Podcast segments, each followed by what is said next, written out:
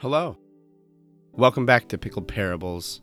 I am not Jesse, uh, though I do have the distinct pleasure and honor of knowing Jesse and being friends with him. My name is Hunter Hoover, uh, and to give you a quick idea of who exactly is going to be sharing with you today, I'm a Bible nerd who loves working with teens and young people. And um, I have the honor of Jesse asking me to uh, share with you today. So, my goal today in, in, in getting this privilege is, as it is with the young people that I work with, to highlight the value of God's Word and the influence it can and should have over our lives. So, with that said, let's get into our episode. This episode is called The Value of Wisdom.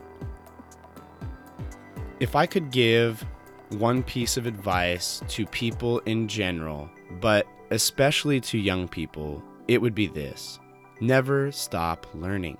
I believe God has made us, when God created human beings, He created us curious. And, and one of the ways that we can draw near to our God is through our learning and our curiosity and our, our exploration of knowledge and wisdom. Food for thought.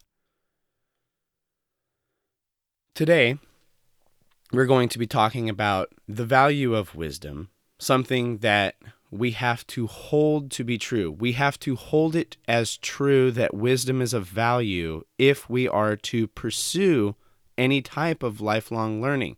It's kind of senseless and pointless to pursue lifelong learning, lifelong learning if wisdom isn't of value. If it if it doesn't have value to us, why would we pursue lifelong learning?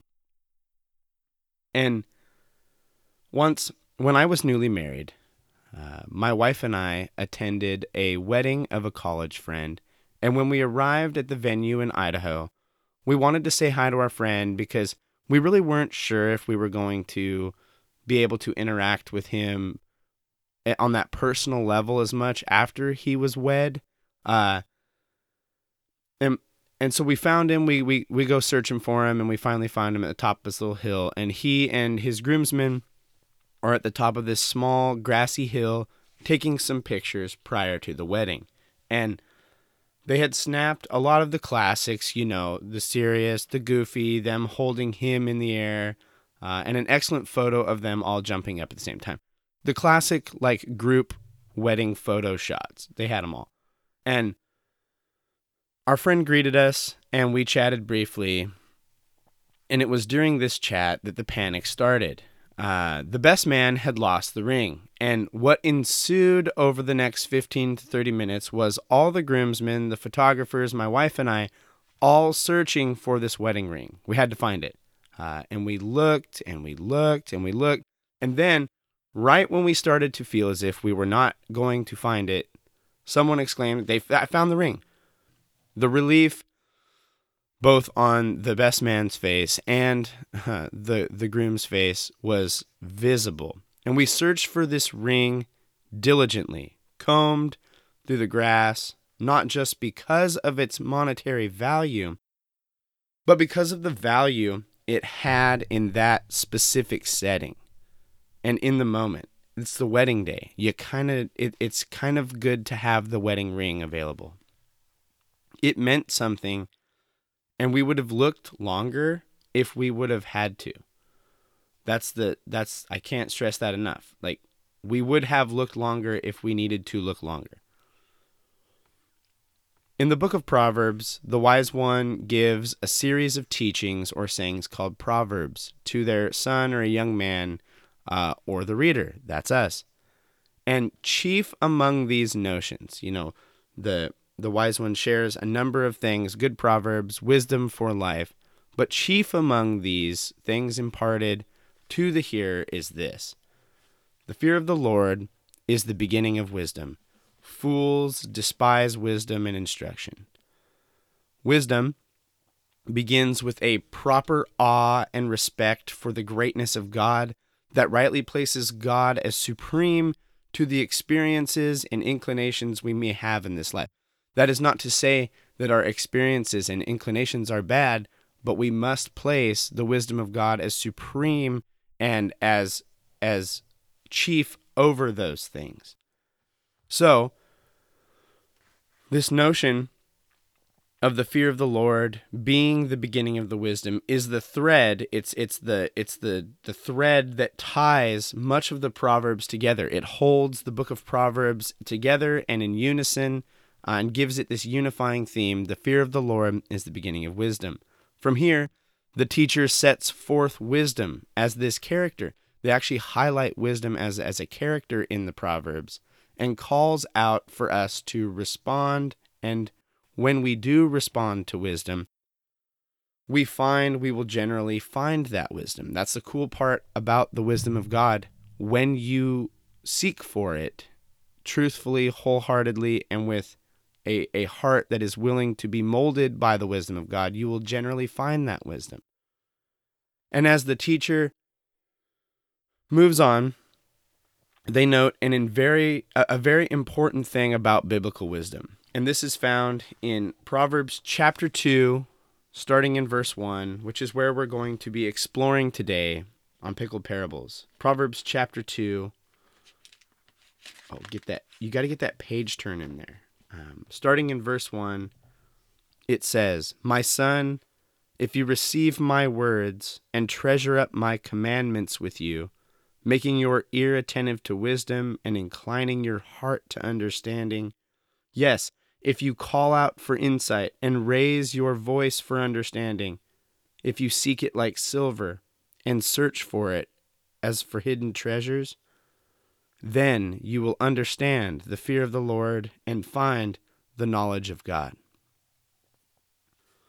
This is a, a classic uh, in, in Hebrew thinking and writing of, of an if, if, if, then. So, the speaker gives an if statement if you receive my words and treasure up my commandments with you. And what follows are a series of if statements that build on this idea and and kind of spice it up. They add they add some extra spice to the if.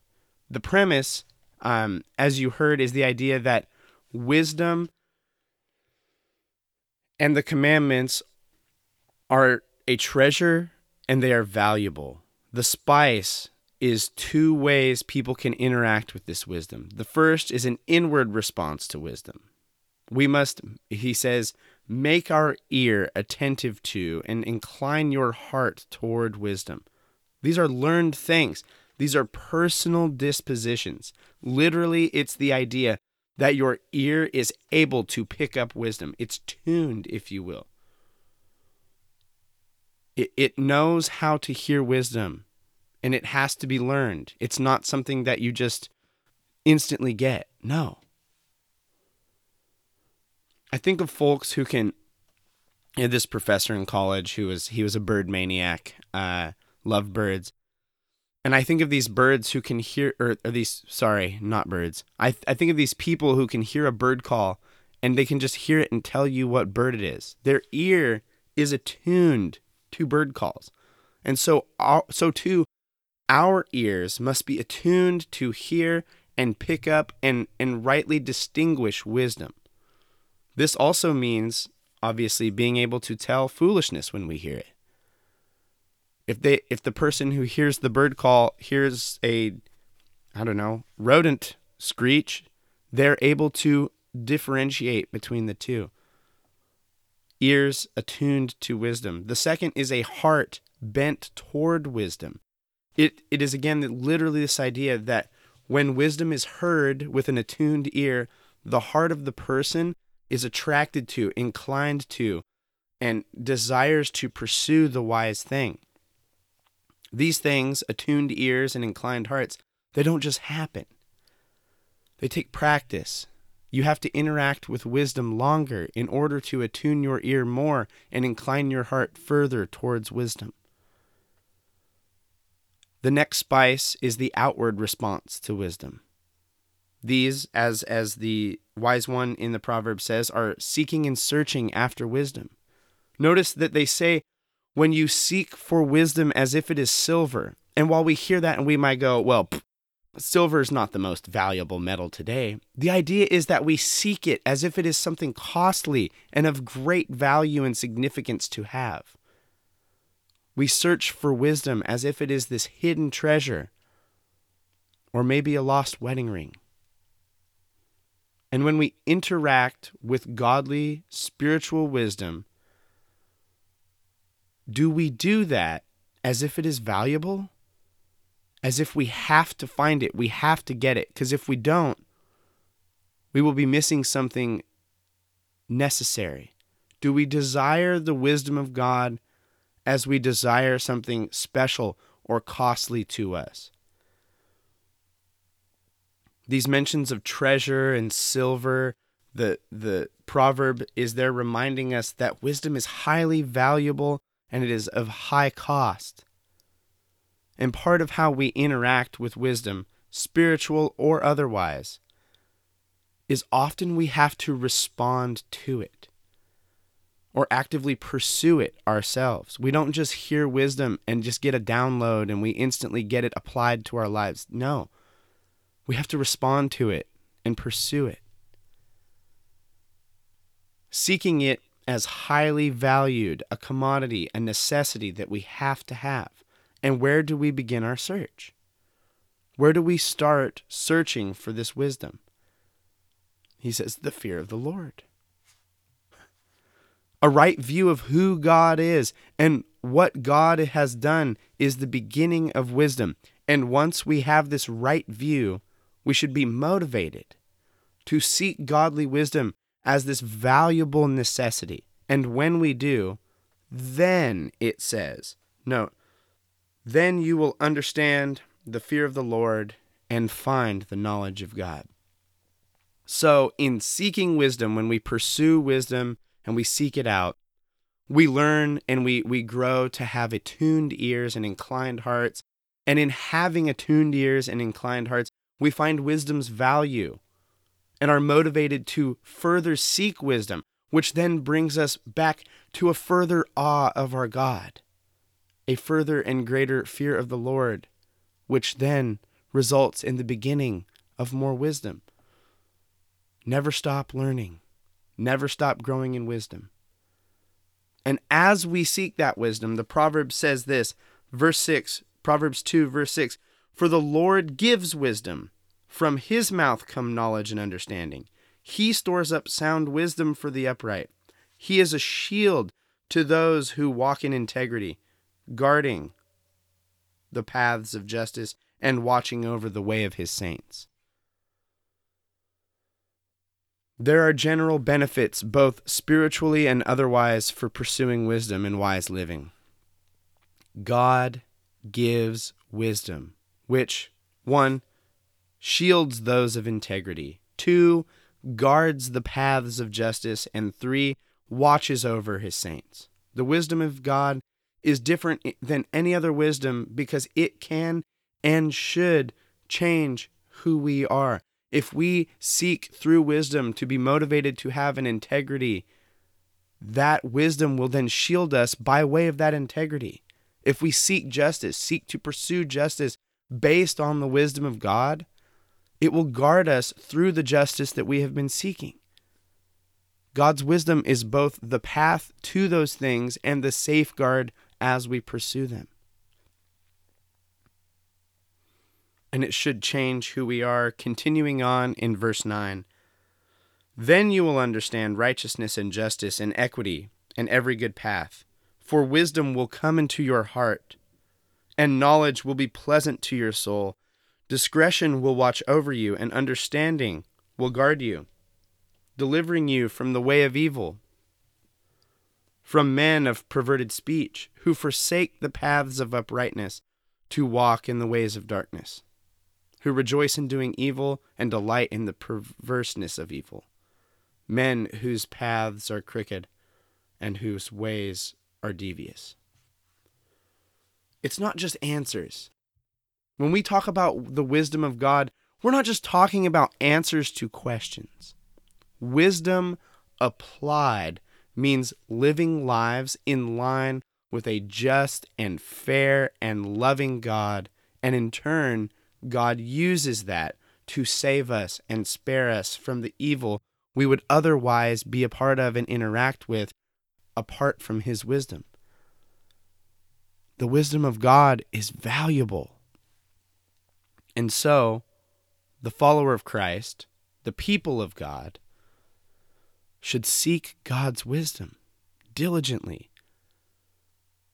Whether it's through study or prayer or fellowship or silence or solitude, seek the wisdom of God, draw near to God, recognize who God is and what God has done, and in recognizing that, attune your ear to it, incline your heart to it, and let that change you. Seek the wisdom of God, and when met with it, respond to it. Take what you find and apply it. That is that is the charge that the wise one gives us in the book of Proverbs as we relate to the wisdom of God.